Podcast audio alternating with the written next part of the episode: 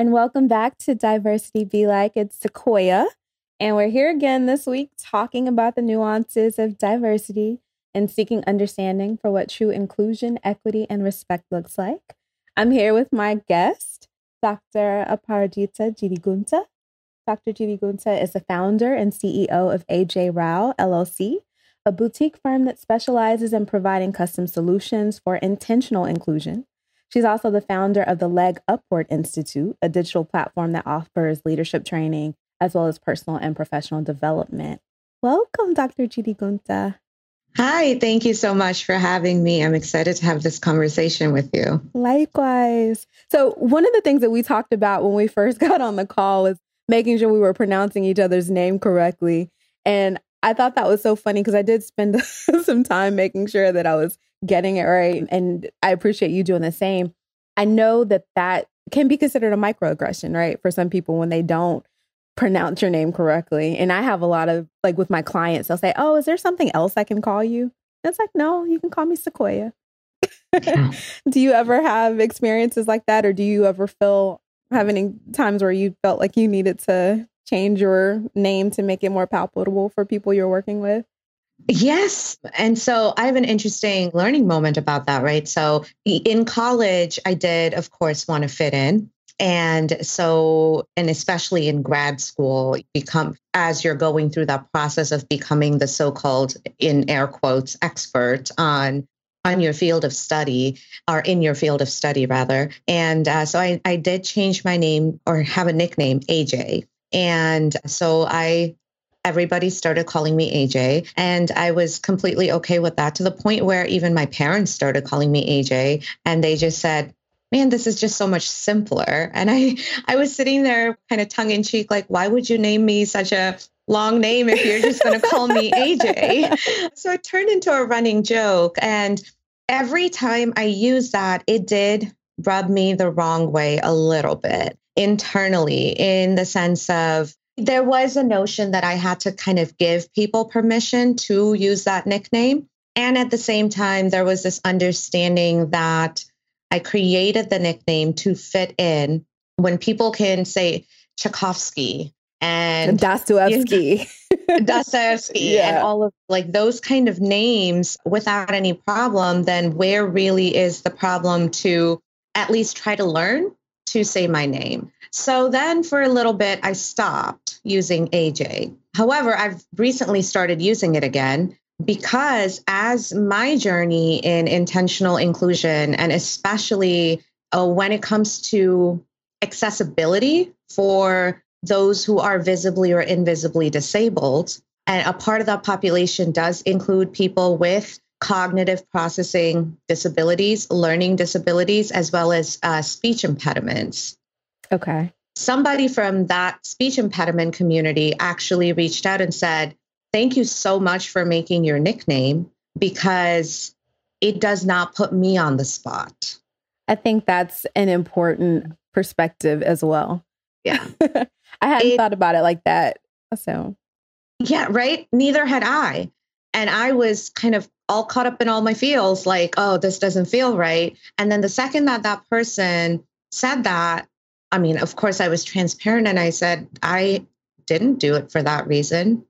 However, that's actually a good reason now for me to continue using that nickname. So I recently started giving people the option of they can either call me Aparajita or they can call me AJ, whatever is more comfortable for them to be able to fully engage in the conversation with me.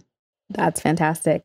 I feel like my name, I'm named after tree, and there's a Toyota Sequoia. And there, you know, I feel like there are so many different things that are named Sequoia, and it's it feels like sometimes it feels like people see that I'm a black girl and I have a Q in my name, and they just decide that it's too hard to say without even trying, and so that gets interesting. But that is a fantastic perspective. I'm so glad you shared that because I hadn't thought of it in in that way either. Yeah. So let's get started. Tell me a little bit about the work that you do and how you got started in diversity. Absolutely. So, that's a it's the journey of my whole life in so many ways i'm going to try and consolidate that as uh, best as i can so i am an indian immigrant and i identify as a cisgender woman i grew up in india till i was about 14 years old so grew up in what we know is a culture that is in many ways vastly different from the american culture especially when it sort of comes to the importance of group dynamics over the individual. Mm. And then you layer that on to the patriarchal expectations of women. And then I became an immigrant in America. And I remember the first time I was called a minority. I was 14 years old in high school when I first started high school, because until then I had been in a country of people who somewhat sort of looked like me. Right. And so the first time I got called a minority by some, and it was a person, uh, you know, it was a teacher, school official kind of a person. I literally just looked around and I was like, is it because I'm short? Because I didn't even understand it. Like, what uh, does that like, even mean? Yeah. Right. I was like, what do you mean by minority? Like, I truly did not grasp what that meant. So that was my first kind of exposure to it. And it was really interesting to have then have the person who later ended up being my best friend, a black woman, explain to me what minority meant. And I was like, oh, well, that's odd. Why not just call me Indian? you know what's funny though is that a lot of times when you're American, you feel because of the history that is from here, it feel you feel guilty for calling someone Indian or calling someone Mexican or calling someone anything that Chinese or Asian or whatever. And I think that that's such a interesting dynamic because there is this beauty in celebrating different cultures. But how can we get to that point of celebration if we can't even call it what it is either? Exactly, exactly. And I'm so glad you raised that point because that's what it was for me. I was an immigrant, right? And going through a formal education system that we know does not teach real history in mm-hmm. so many mm-hmm. ways, mm-hmm. uh, especially the real history of the Black communities here in the US. And I mean, some textbooks even saying the idea of slavery being something that slaves wanted. I mean, just getting uh, into. Right. The transatlantic trade. And they, they yeah. called it something else recently in a textbook that made it seem like it was something that was so beneficial to exactly. African American people. Like it was a, a voyage, like we came over here on a cruise ship. exactly. Exactly. Exactly. So I wasn't exposed to any of that because I certainly didn't learn that in India. They taught us Indian history in India.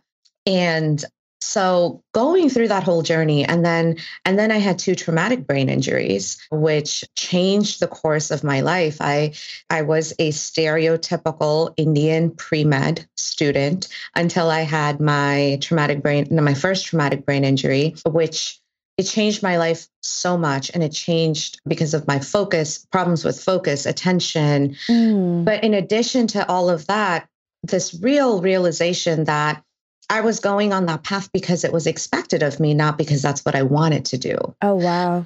So, and unpacking all of that helped me realize what I wanted to do was understand real history and understand how that then relates to how we interact as groups now. So, a large part of my journey into diversity, equity, inclusion, and belongingness was really me trying to understand where do I fit into this tapestry? What is the power of my voice? And where is the most effective use of my voice? And where can I amplify other voices without taking away from them? And where do I have to stand up to use my voice towards all of this? Right. So it was really this journey of self discovery in many ways. And as I learned about things, and then the second traumatic brain injury happened, and that one I actually died for a little bit. And oh, so wow. when I came back, yeah. And so when I came back, I had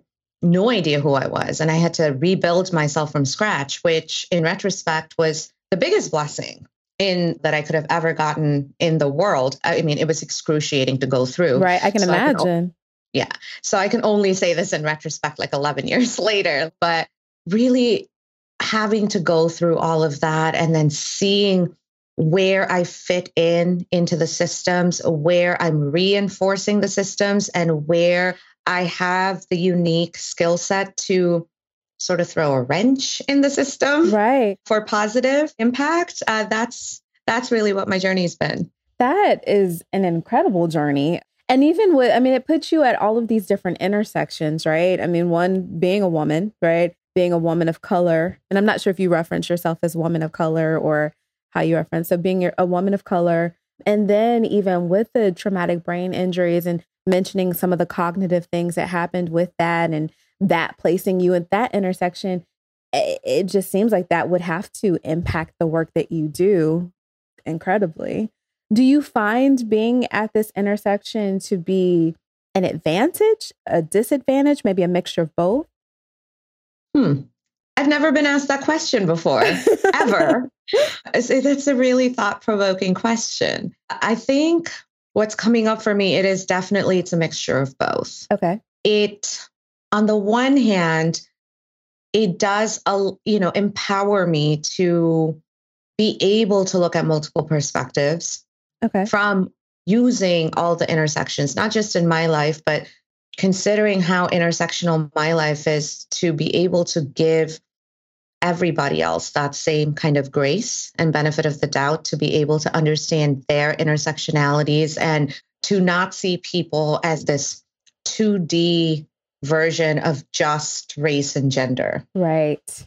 Which is often what happens in diversity and inclusion work is we look at race or we look at gender and it's almost considered a step up to look at the cross section of race and gender but we don't move past that. Right.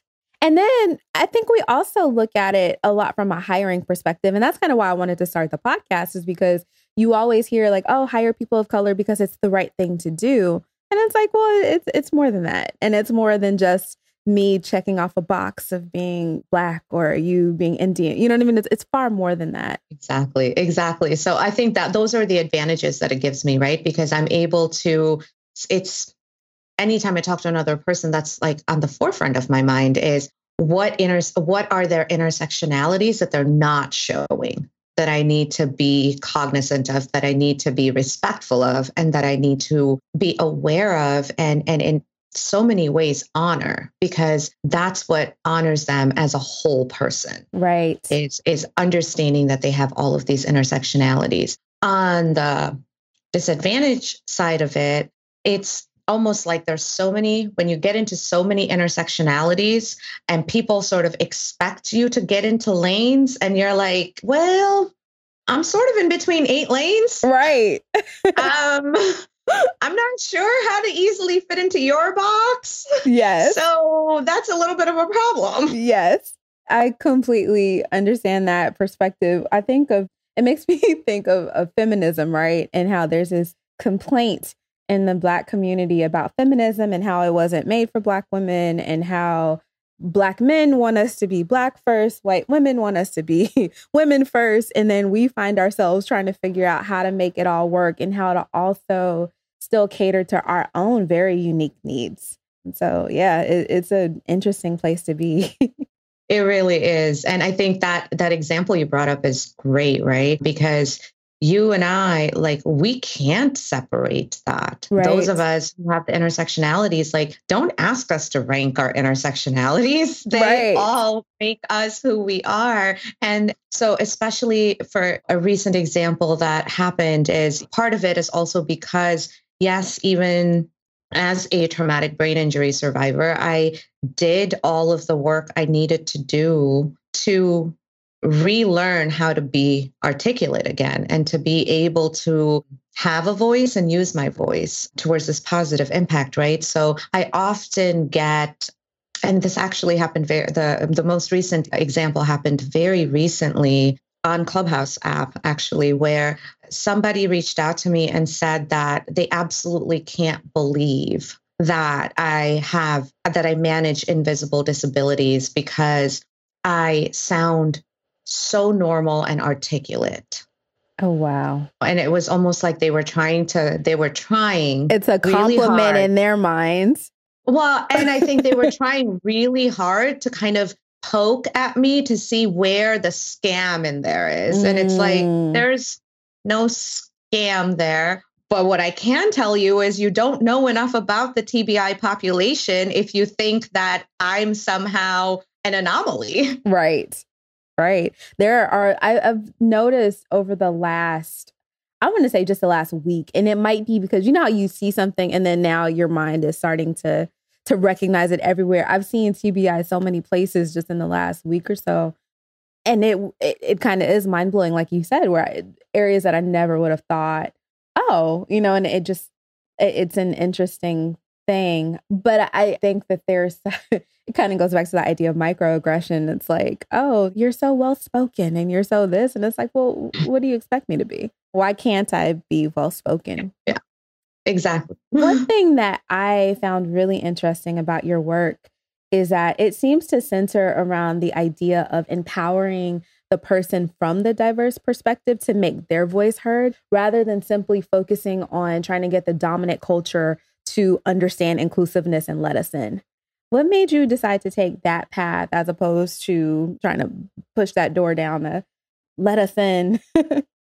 Oh, that's that's a great question. And again, nobody's ever asked me that question. So it's eh, but this one I've actually thought about because it's my big why, okay. right? So it goes back to our place as an individual in society that has systems and systemic structures, right? Systems and systemic structures are meant for a level of automation, a level of like a well-oiled machine. You mm-hmm. do A, B, and C, you get to D, E, F, G. Like boom, boom, boom, step by step. Like just follow the formula, and that's all you need to do. Part of that then requires conditioning, programming, right? Just like a computer program. For us to, for a computer program to say two plus two equals four, there is a level of programming that needs right. to happen. Same thing with us. Where do our beliefs come from? Where does our imposter syndrome come from? Where does our confidence come from? Where does where do these tropes, stereotypes, prejudices, all of those come from? They come from the intersection of how the human brain works and then how as a species we've created these structures that are meant to keep us safe. Right. But who's the us? Right. Right. That's right? yeah. Yeah. Who's the us and who's the them? Right? Right. And so all of this conditioning happens. Then as people, we internalize that conditioning. And that's where the stories that we tell ourselves start coming in. I can't say that because and and this is a this is an example from again from black communities. Well, I can't speak a certain way because I don't want to be uh, then then immediately people are going to think I'm an the angry black woman trope. Right. yep. Right. Or for me as an Indian woman, if I speak up, it's like, aren't you supposed to be like quiet and submissive? Have you ever met me? Right. Or even on the flip side, what happens a lot of times is when you speak professional, quote unquote, professionally, it's oh well you must think you're you're this or you must think you're better than people or something like that. Oh you sound like a white girl or whatever. When it's like okay I, I i, can speak the queen's english it's okay. Exactly but even people who don't speak the quote unquote queen's english that's also okay. Exactly exactly. And i'm somebody who for the first 14 years spoke the queen's english and came to this country right? Oh my gosh people thought i was snobby. And I was like, I grew up in a in an education system set up by the British in a country that only got its independence less than like 50 years ago. Mm. What are you expecting from me? Right.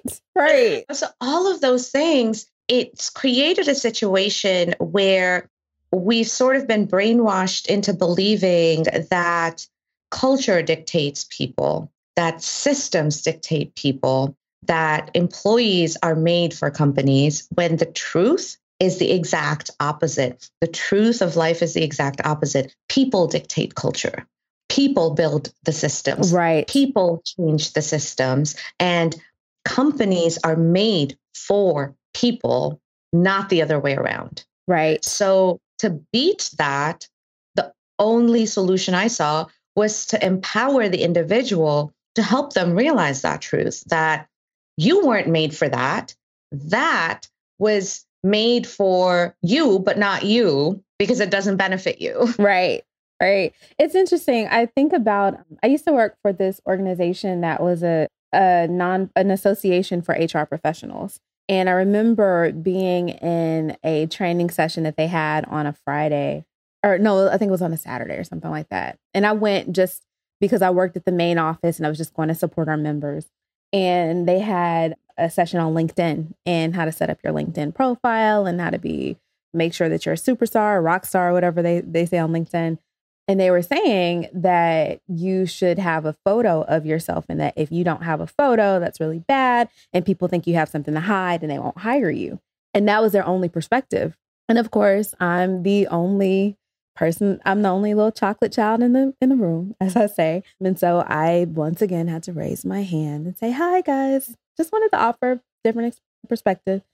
For a lot of people of color, we don't put photos or we don't feel comfortable putting photos because there's a feeling that people might discriminate against you and not hire you simply because you are a person of color. And the look on everyone in the room's face was as if I had said something they had never thought about ever. And they probably hadn't because they didn't have to, right? But it was really interesting the response I got after they took a second to digest it. It was like, well, but why would you want to work for a company like that anyway? And I was like, you're missing the point. Yeah. you don't get it. That's the privilege of having privileged blind spots. Right, right. Yeah. And these people work in HR. Yep. so yeah. You recently hosted a conversation about the pros and cons and expectations on cultural competence, right? And so it kind of yeah. leads into this. So can we talk a bit about that? And first, how do you define cultural competence? this is this is i'm so glad where i'm going on record finally saying this because this point was actually brought up in several other conversations so um thank you for giving me the space and the platform to actually finally officially put it on record of how absolutely. How you heard it here it. first folks. Yes absolutely. So for me a lot of people look at cultural competence and they sort of it's two components right? Like uh, and then there's two main questions there. What is culture and what is competence? And if you look at the technical definitions of culture i mean there are a dozen scientific definitions of culture going. And again depending on whether you go into i mean we could make this a completely academic conversation and i could spend the next 30 minutes going into all the definitions of culture. That's how much culture has been studied in social sciences right. whether it's in social psychology cultural psychology cultural anthropology etymology epistemology like like across the board right? And heck even going into economic theories so there's that aspect of it and then there's a competence aspect which if you look in the dictionary is this level of like proficiency or mastery right. or whatever. To me all of those definitions by definition are already whitewashed. Okay. In the sense of those who came up with because language is what we make of it right? Like right. we give language meaning. Right. So somebody sat there and said, This is what culture is, and this is what competence is. And the competence means mastery, right? For me, competence means the act of practicing it. Okay. okay. The act of practicing, the act of progress, which takes your personal accountability into which into as a factor. Okay. So when I talk about cultural competence, and culture is what you make of it. Right. Again, this could be like a whole dissertation theory thing, which part of my dissertation was on this. But as it turns out, your culture and your identity are so deeply intertwined. And when you look at the concept of self, right, there's five layers. The innermost, like the deepest layer is called core, core okay. self which is your identity, which is like your personality and all of that. As it turns out, it doesn't stop there. That core has seven more layers of identity in it. Oh, wow.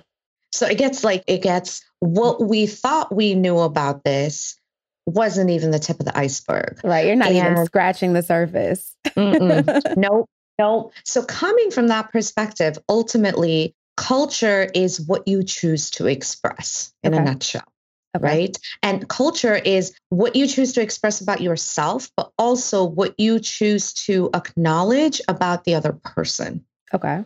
Which ties into yourself. It's that interactive piece, right? So it's very dynamic, it's constantly evolving. When you talk about competence being practice as opposed to mastery, okay. What that then boils down to is just four simple things in order to be able to practice something, one, you have to be aware of it. Okay. Right?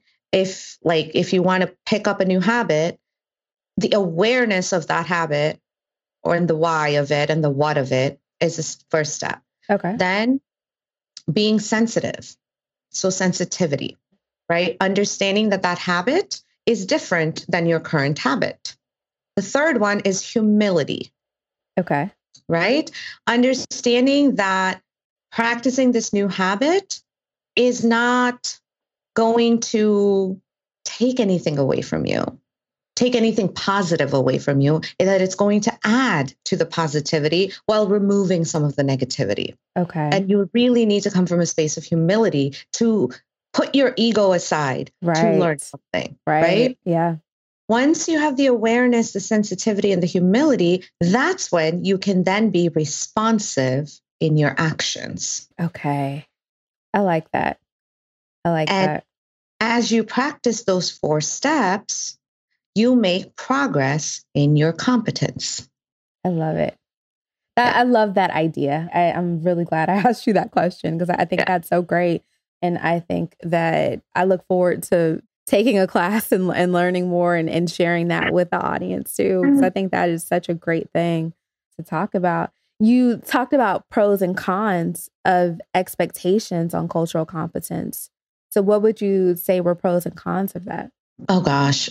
So, I li- in retrospect, maybe the title was a little bit of a clickbait okay. without me realizing it. In that, I wanted to hear from people on what they thought are the pros and cons of cultural competence, right? Okay. So, what I can share with you are some of the insights that I got because if you asked me for my personal perspective, there is no con to cultural competence. right. But also because I define it in such a very specific, definitive way. But I also knew that this was a term, a phrase that was so loaded with people's personal perspectives right. that I just wanted to hear like, when you hear this, what do you even think of? What are the pros and cons of it?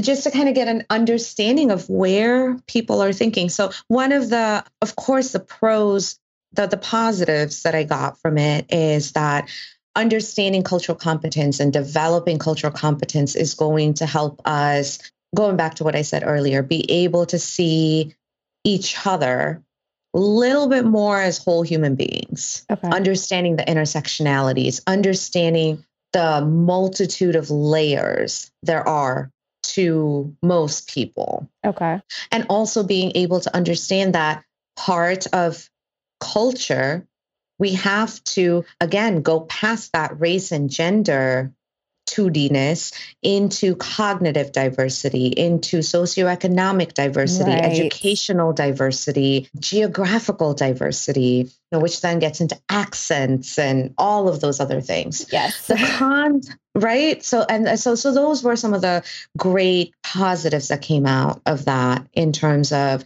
understanding cultural competence will help us really just navigate in any sort of group environment as while still being authentically us mm-hmm. also empowering others to be authentically themselves. Right. Okay. And then also opening up that space for like vulnerable sharing right. which creates trust and connection and belongingness and just loads of great stuff. So it's such a personal journey. It's yeah. it's a, doing the work right? Doing a yeah. lot of self work to get there Absolutely. On the flip side of it, there is so the cons that I got were uh, a couple of things. One is, and I fully, fully accept these. Those are not in my framework. I wasn't expecting people to take it there, but now I know I have to sort of be able to address that. Like, you can't dictate somebody else to be culturally competent, right? Mm-hmm. At some level, it's a cross, like a cross of capability versus interest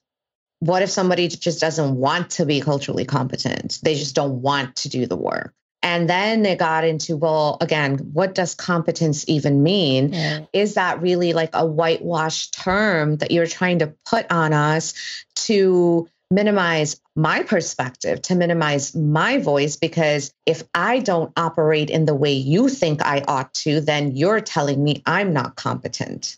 I think that's one thing that you hear a lot when you have these conversations around diversity and bias, right? How much of it is us?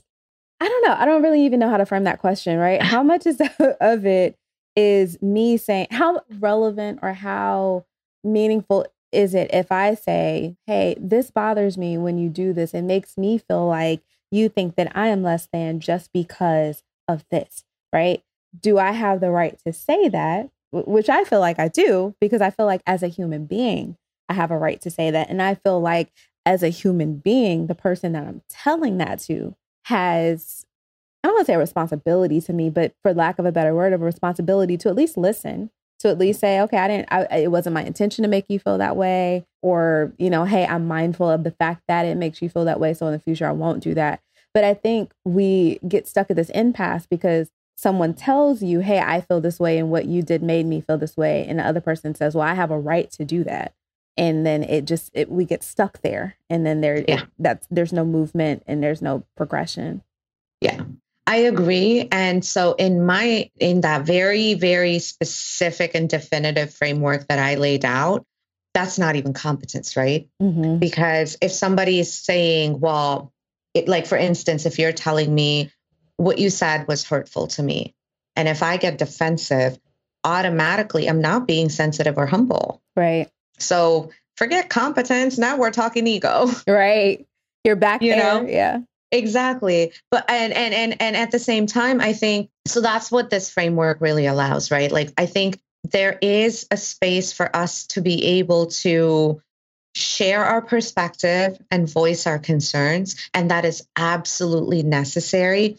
And I think it is on the part of the both the sender of this message and the receiver of this message without like this, this is a there's the burden doesn't fall on either you know what i right. mean yeah it's almost like the burden falls on the situation and the context yes. and the outcome you want out of it right because if one person just wants to be able to vent then that's a completely different outcome than if somebody, if both parties want a solution. So it is very outcome oriented in terms of how you can, how to address it. For instance, like after that conversation, Sequoia actually, and because of some of the language that I used in there with the indigo rooms, and like you were a part of that, like the idea of my space spaces being intentionally anti racist, anti transphobic, anti ableist, or anti anything that diminishes or demeans a human perspective. Right. And then I followed that up with please be respectful. And if you're about to talk about something that could be triggering, please say trigger sensitive and be respectful. There's time and space for all of us. The combination of that, in retrospect, I see the combination of that there were some people who took it to say that, oh, I'm not allowed to share my perspectives. Mm. Right. And there were whole conversations that happened about that. And I got called in in the middle of meetings. I was like literally in the middle of a meeting and I got so many pings saying, This room's about you. Get in. And you know how that goes on. Clubhouse. Mm-hmm. Mm-hmm. Yeah. And I was like, okay, like wrapped up my meeting, got in yes and it ended up like the, the whole situation it wasn't for me it wasn't anything that wasn't warranted. The second i got in within 30 seconds i could tell oh man i hurt somebody. Mm-hmm. i didn't mean to. At that point it was it had nothing to do with me.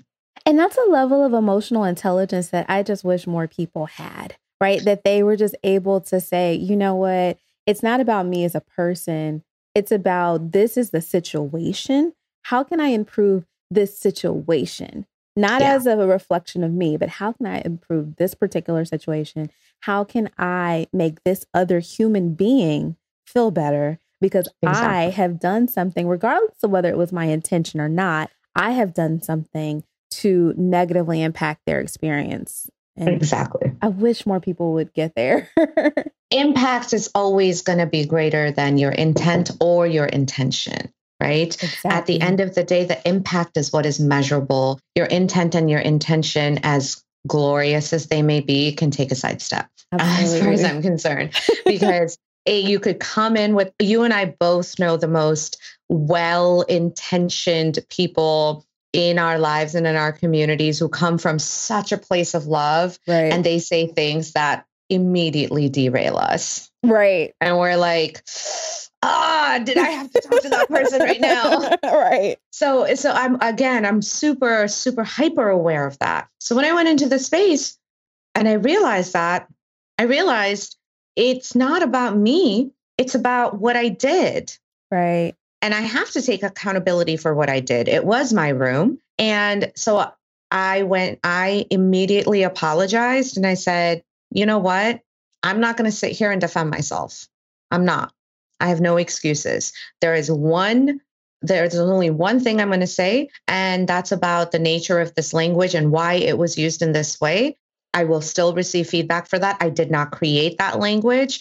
I am testing it out for the creators. With this feedback, I'm going to take it back to them. For the rest of it, I am going to go sit in the audience, take notes, learn, and make whatever changes I can. And, and, and I was I was there for the entire three hours taking notes, listening, understanding exactly what the problems with cultural competence was, which was again the con of it, right? That cultural competence at the end of the day is just a tool.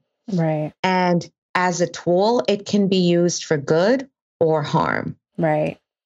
Right. I think that's a really important lesson. And I love the fact that even though you I don't want to say you didn't feel wrong. You didn't feel wrong for what you did, right? But you were conscious of the fact that what you did or what you said or the conversation that you started had an impact. And you received that for exactly what it was in that situation. I think that's such an important point. And I hope that someone listening can hear that and can know that just because someone says, Hey, I'm offended by this, that doesn't mean that you are a bad person. That doesn't mean that they're saying anything negatively about you, but it does mean that as a human being, it would be great if you can take that piece of what they're saying and say, okay, I own the piece that I did, even if it wasn't my intention. And I am going to try to now work towards making it better for that person. In the same way that you would hope that they would make it better for you if the shoe were on the other foot. So I Absolutely. love that. Thank you. Thank you. Absolutely. And I think you actually hit on a, a really important, like, underlying point there, right? In terms of this kind of a situation for anybody listening to this, when, and I'm going to use a very stark example, especially in the US, given everything, all the ways in which we've been 2020 and now 2021. we're not even at the end of the first one. Like that whole thing. Yeah. And, and and especially after the murders, the very public murders of Ahmaud Arbery and Mr. George Floyd and and and Tony McDade and and and Breonna Taylor. I mean, oh my gosh, Breonna right. Taylor. When people were called out on it in in their privilege, people took it very personally. Right. And there was this huge counter movement because Black Lives Matter movement has been technically going on for 400 years and then it it it sort of became an official hashtag movement after Eric Garner, Tamir Rice, and right. just a countless number of people back in like what was it, 2013, 2014, right. mm-hmm. something like that. And then it got recatalyzed in 2020 with all of this happening in the middle of a social in the middle of a health pandemic and global right. crisis that disproportionately affected black and brown communities like so many layers in there and so, for anybody listening to this who were, when all of these happened, uh, got defensive when our privilege was called out, our privilege is not two dimensional. There are so, there are as many layers to our privilege as there are intersectionalities yes. to our identity. Yeah. There right? that's a whole conversation. And we can have a whole other episode about just that and maybe we should at some point. but that that's a that is a whole word. yeah. And it's so it was interesting to me to see like how so many people were coming out and saying like, "Oh my god, I'm not racist." And it's like nobody called you a racist. Right. Okay? we're saying you're perpetuating systemic racism is still valid. Right. And I don't it's think people, not an either or. Right. I don't think people really understand the true impact. Like I have a friend, I say friend because I know him from college and we we butted heads a lot in college and we are on totally different ends of the spectrum, right? I he he's always he's a, a starch Republican. He uh, through and through. He was a Trump supporter. He does believe that the election was taken for whatever. But what I found interesting was that I remember the summer he posted something about it was in uh, when the the protests were happening in Atlanta and things were getting smashed up and set on fire and things like that. And he made this post on Facebook about how if you are setting things on fire, you're just doing too, that's where I draw the line and you're doing too much and just really chastising people about that, right? When we look at yesterday being MLK Day, and this will this will um, post after that, but when he says riots are the the protests yeah. are the voice of, yeah. the voice of the unheard. That's how the unheard share their voice, right? And so to me, it was interesting to see him say that. But right when we look at what happened on the Capitol, he was quiet. He said mm. nothing. Mm-hmm. And I made a point to bring it up to him to say, Oh, it's really interesting that you made such a big deal out of this, but this happened and you said nothing. Why was that? And he didn't, his answer was, Oh, well, I decided I was going to be less political this year and I wasn't going to share things online. And it was oh, like, oh, that's, that's convenient. Ex- Super you took convenient. the words right out of my mouth. Very, very convenient. So yeah, I don't. I wish people would understand how that looks and how that you know what I mean. I, I don't think people understand. I don't think people understand what that what that means, right? And and yeah. their actions and how their actions are really a reflection of their inner thoughts and all of that and what we see. Yeah. That said, I have another question. yeah. So from my perspective, I think that this whole idea of diversity, equity, inclusion, respect, and you also say belonging, which I love, and I will start adding that as well when I have these conversations. But it's a journey, right?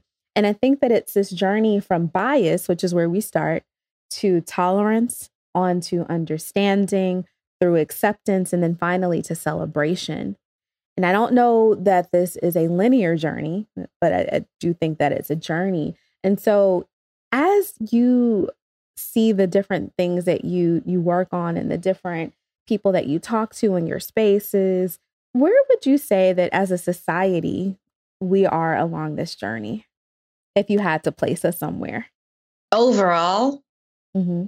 not in a good place. Okay. Within that, certain pockets of various communities, I think, I, and this is why I say we're not in a good place because so here's what's happening and this happens in any group dynamics and it's the mm-hmm. nature it's human nature again and i'm not saying that as an excuse i'm saying that to build awareness that for this movement toward belongingness which is also human nature by the way for that to truly come about there are other parts of our nature that we actively have to counter Okay. So let me take a step back.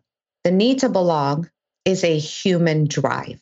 It is a drive that dictates our survival, like dictates our existence as much as survival does. Okay. There are studies of this where when human beings grow up in isolation, when they're like locked up and like these are horrible, horrible clinical studies, we see the effect of the lack, lack of belongingness on their life trajectory. So we know that the need to belong is a human imperative. Okay. Right. And we know we have cognitive biases our brains, the way they're structured, the way they work, because of how much energy it takes for us to process information, And I'm talking about processing information even before we went into the information overload age. Right. Where now it is, there's too much information. Yes, right. Right.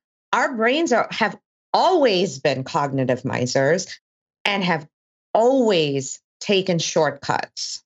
That's where biases come in. Biases are nothing but shortcuts. It's when we, it's when certain, when we feel a certain way about a bias. Right. And then we start taking action on how we feel a certain way about, that's what turned them into prejudice and then discrimination. Right. So stereotyping and biases are just as much of a part of human nature as the need to belong is. So bias in your perspective, if I am hearing you correctly, bias inherently is not right or wrong. It's just Mm-mm. a way for us to quickly assess information. Yeah. It's the action that's taken from the bias that is then right or wrong. Exactly. Okay. Exactly. Yeah. Because all these trainings that say they're going to like get rid of your bias, that no, no, you can't because your brain doesn't work that way. Right. What you can do is counteract those thoughts with other thoughts so that your actions, so that your attitudes, your feelings, and then your actions are not discriminatory and there are, are not harmful to another person. Because bias, I mean, the whole like, oh my gosh, Indians are so smart and they're all doctors and engineers. That's a positive stereotype. Right.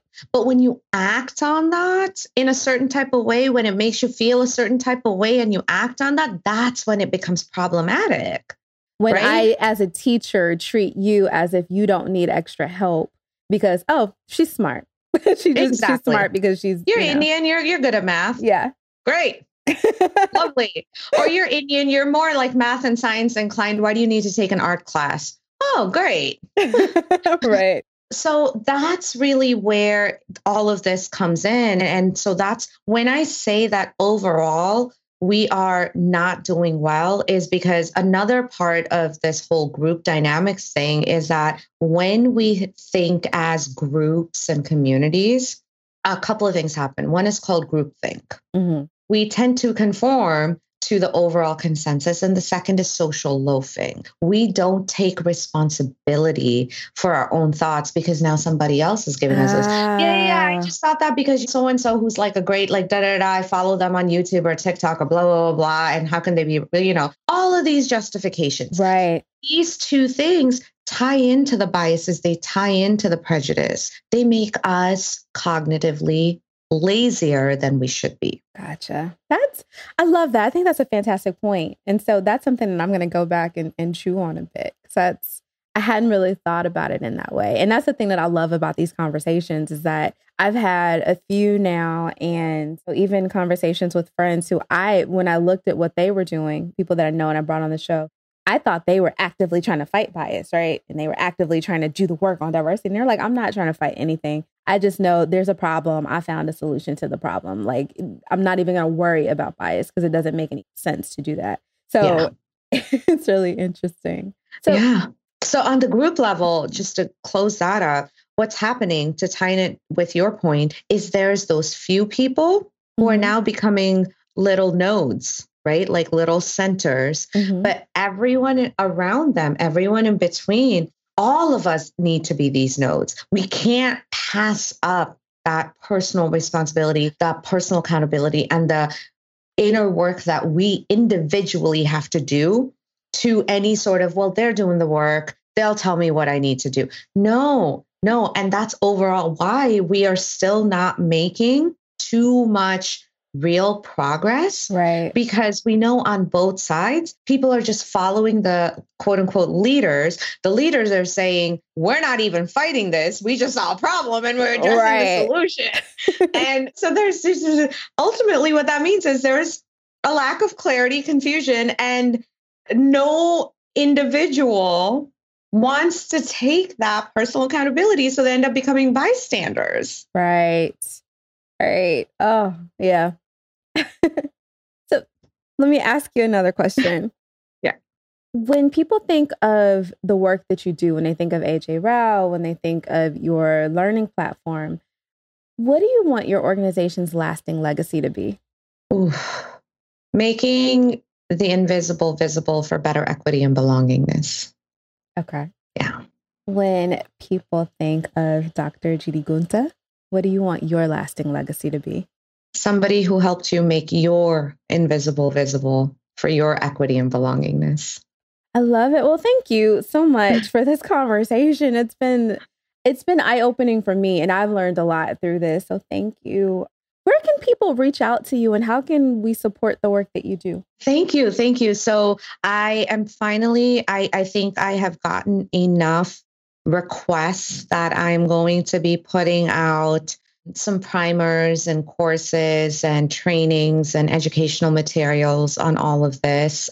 I haven't done that yet on the individual level because my work is so high touch and one on one that I sort of never, I sort of shied away from the self paced learning group aspect of it. But okay. I'm at a point where I'm getting so many requests that I can't individually fulfill all of them. So, gotcha. so uh, those are going to come out. If you're listening to this, and if you're happen to be on Clubhouse, my handle there is at Dr. AJ, and I practically live there, as you know. so yeah. Absolutely. I do enjoy the conversations on there. Other than that, I think the best way to just get in touch with me is my Instagram, which is at Dr. AJ Jirigunta, and uh, just DM me and let me know like what you need and how I can support you. Because again, at the end of the day, this is about empowering each individual person to help them understand, to help you understand and help them, help all of us understand that yes, we have societal rules. Yes, we have systems. Yes, we have all of this. And we get to be individually empowered to make small, small, tiny, tiny, tiny, tiny changes whose collective impact can be amplified for positive progress. And at the end of the day, that positive progress for me, for my personal sort of ledgers or books or whatever, mm-hmm. the more number of people from historically marginalized communities that I can help in supporting them to make themselves more visible, to be able to negotiate their true worth, to be able to step outside of these tropes and show themselves as leaders, and to demand what their true value is without being underpaid, without being overworked, without being underappreciated, or being expected to work for freaking free. Right. Like, mm, no, yeah. no, no, no. So when you get those different pieces that you're creating, please let me know. And I will put a link to it on the show notes page for this episode so that people can reference it. So please, please, Thank please you. let me know when you have that. Thank you. And I apologize for going off on that like last no. little rant because I get so passionate about that part of it that I'm just like, ah. no, no, you're great. You're great. Well, folks, that is it. We have just wrapped another episode of Diversity Be Like.